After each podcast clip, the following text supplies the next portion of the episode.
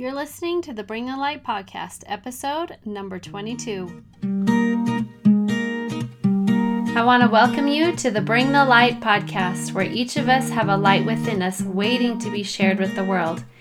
Everything we do in this life either increases or diminishes this light. As we become more aware, the light becomes our ultimate guidance towards emotional, physical, and spiritual needs. Together, let's take a journey and bring your light to the world. Hi, everyone, it's Liz, and I want to welcome you to this episode of Bring the Light podcast. Today, I want to talk to you about courage for growth. How often do we give ourselves grace to grow? How often do we get frustrated because we can't figure something out? How often do we realize that if we would have known what we have known before, then we wouldn't have wasted so much time? Or another big one is you thought something was right, but now you are embarrassed because now you look like a fool. Our lives are full of moments that can bring discouragement, feeling of being ashamed, embarrassed, feel like we are getting beaten down.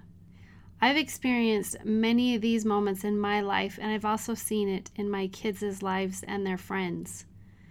One of my kids' friends, he was running for student body officer at BYU. It was very close, and everyone was so excited for him because he thought he was going to win. When it came down to it, he only lost by three votes. It was only those three vote, votes. Another one of my kids' friends is he was chosen to be in a Hallmark Christmas movie. And he was so excited to be in it along with his family, but all of his friends were just cheering him on. They had a big party to be able to show the movie when it came on Hallmark. As they're sitting there watching it, the boy realized that he was cut out of the movie. He was no longer in the movie, and here he was with him and all of his friends at a get together to watch him in the movie. Both of these moments are big, huge disappointments in someone's life and can cause a lot of embarrassment. One of my sons is very talented physically. He loves to do gymnastics and use his body to hike and run and just do a lot of physical activity. He was a cheerleader in high school and he had a dream of wanting to be a cheerleader at BYU. When he applied to BYU, he was not able to get in. So he was unable to then try out for the cheer team. So he thought, well, I'll just go and try out someplace else.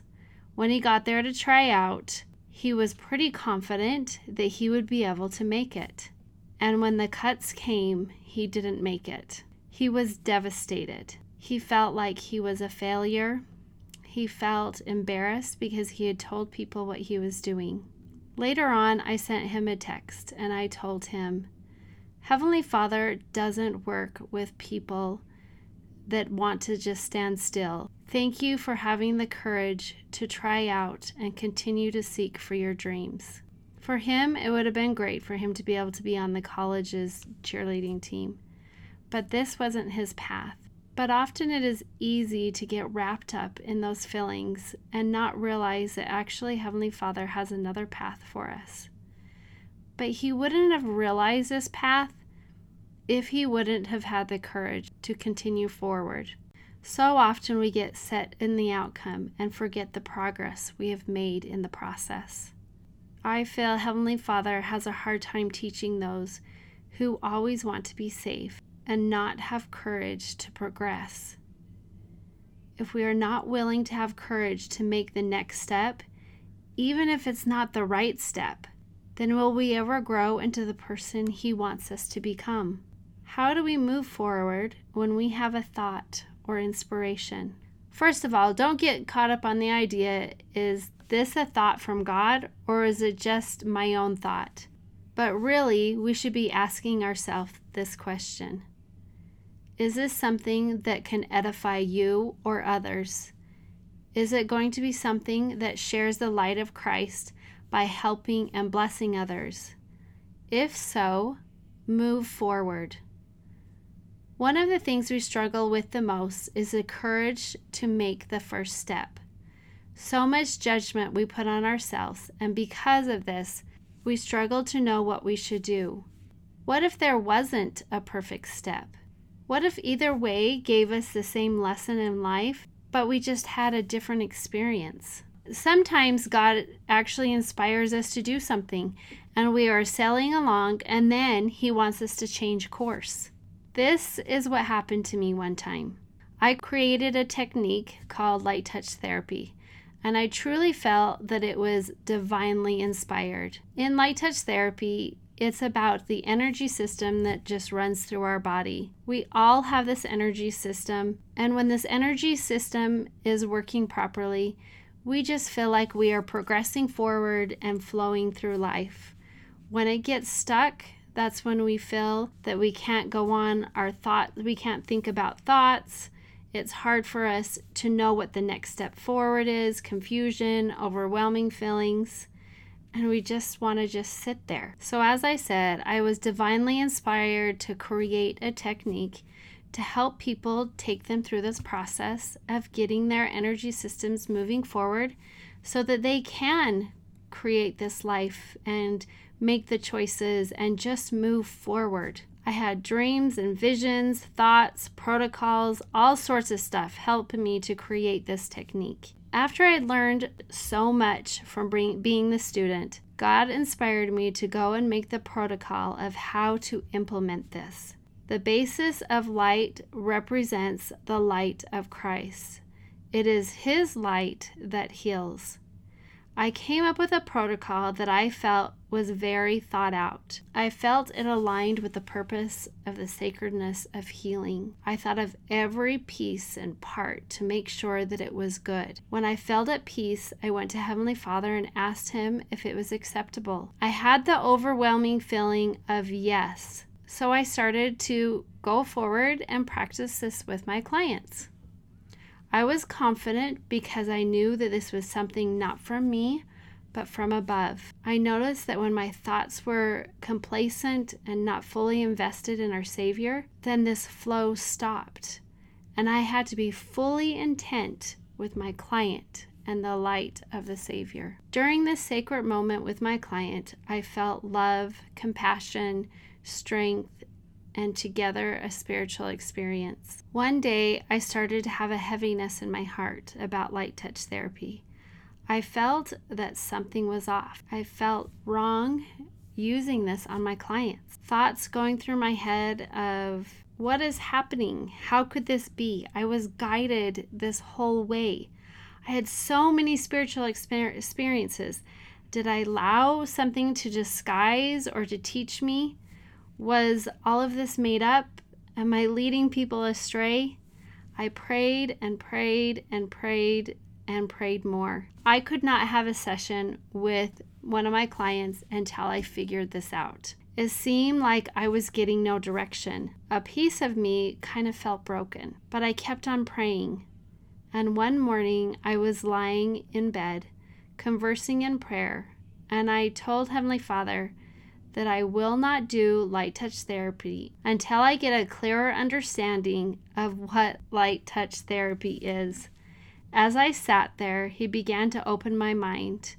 I saw the love of Christ in a ball of light. This light represented the light of Christ. This ball of light rested upon my client. As I put my hands on the light that was lying upon my client, the light grew and it continued to grow until it filled the whole room. At this time, I realized something. Light touch therapy is activated by love.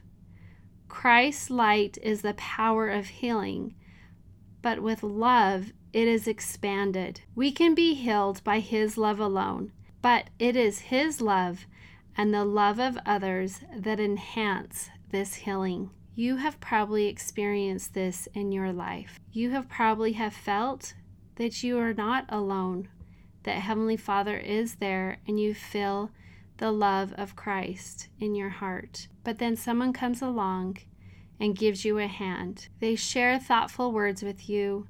They embrace you and tell you you are loved. Not only do we feel the love from our Heavenly Father, but we feel His love surround us by other people's actions. It wasn't that light touch therapy was bad, it has helped many people. But I needed to have a newer and better perspective of how it helps. Even though I put Christ at the center of it, I didn't quite grasp the way it worked. And it was only through the love and the love of others. If I had not gone through this experience, then Christ would have continued to perform his healings. But I would not have had the deeper connection of his love and the love of my clients. God needed me to learn something, but then He needed me to learn more. He wanted me to have just a little experience of the mysteries of heaven of love, that everything is done through love. He wanted to show me how healing really works. Because of this, this is so much more beautiful in me and my in my life and in my clients. If I wouldn't have had this first experience of helping people on their healing journey and then been shown the new way, then I wouldn't have experienced something better. The adversary will relentlessly try to get you to feel that you are not good enough. You will never measure up. Everyone else is special but you. You will never be an influence. Do you really think you can make a difference? It is easier to not make a decision because then I don't have to be accountable. In the movie Zootopia, Judy is determined to make this world a better place. Her parents, on the other hand, want her to be safe, don't want to ruffle any feathers, and to draw attention because of their safety. Her dad made a comment that to that too many of us follow. If you don't try anything new, you'll never fail. How many times in our life have we resorted to this exact same line? Why go forward? Because I don't want to fail. But on the contrast, Albert Einstein said, You'll never fail until you stop trying. So, how do we give grace to ourselves so that we can grow? How do we build courage and how can we continue forward no matter what the outcome is? By doing this over and over again, we show Heavenly Father that we have courage. So, how do we build courage? We have to act upon these thoughts and move forward with courage. By doing this, not only will we show Heavenly Father that we have the courage, but we will be able to build self confidence and the ability to create our lives. So, I want to go over some ways that I have noticed while working with people that keeps us back from progressing. First of all, and I kind of talked about it before, is we get stuck if this is the right choice. Well, to combat that, does this come from the true source? And how do we know if it's the true source? In Doctrine and Covenants 8, verse 2, it says, Yea, behold, I will tell you in your mind and in your heart by the Holy Ghost, which shall come upon you and which shall dwell in your heart. Your heart is going to be the biggest indicator of what God wants for you. Yes, I love it when He tells me in my heart the next step, but most of the time, He only brings peace and I don't feel the doubt. No words, no visions, no inspiration, only peace with the absence of doubt. The next one is Does it align with your values? In Philippians 4 8 through 9 in the New Testament, it says, Finally, brethren, whatsoever things are true, whatsoever things are honest, whatsoever things are just, whatsoever things are pure, whatsoever things are lovely, whatsoever things are of good report, if there be any virtue, and if there be any praise, think on these things.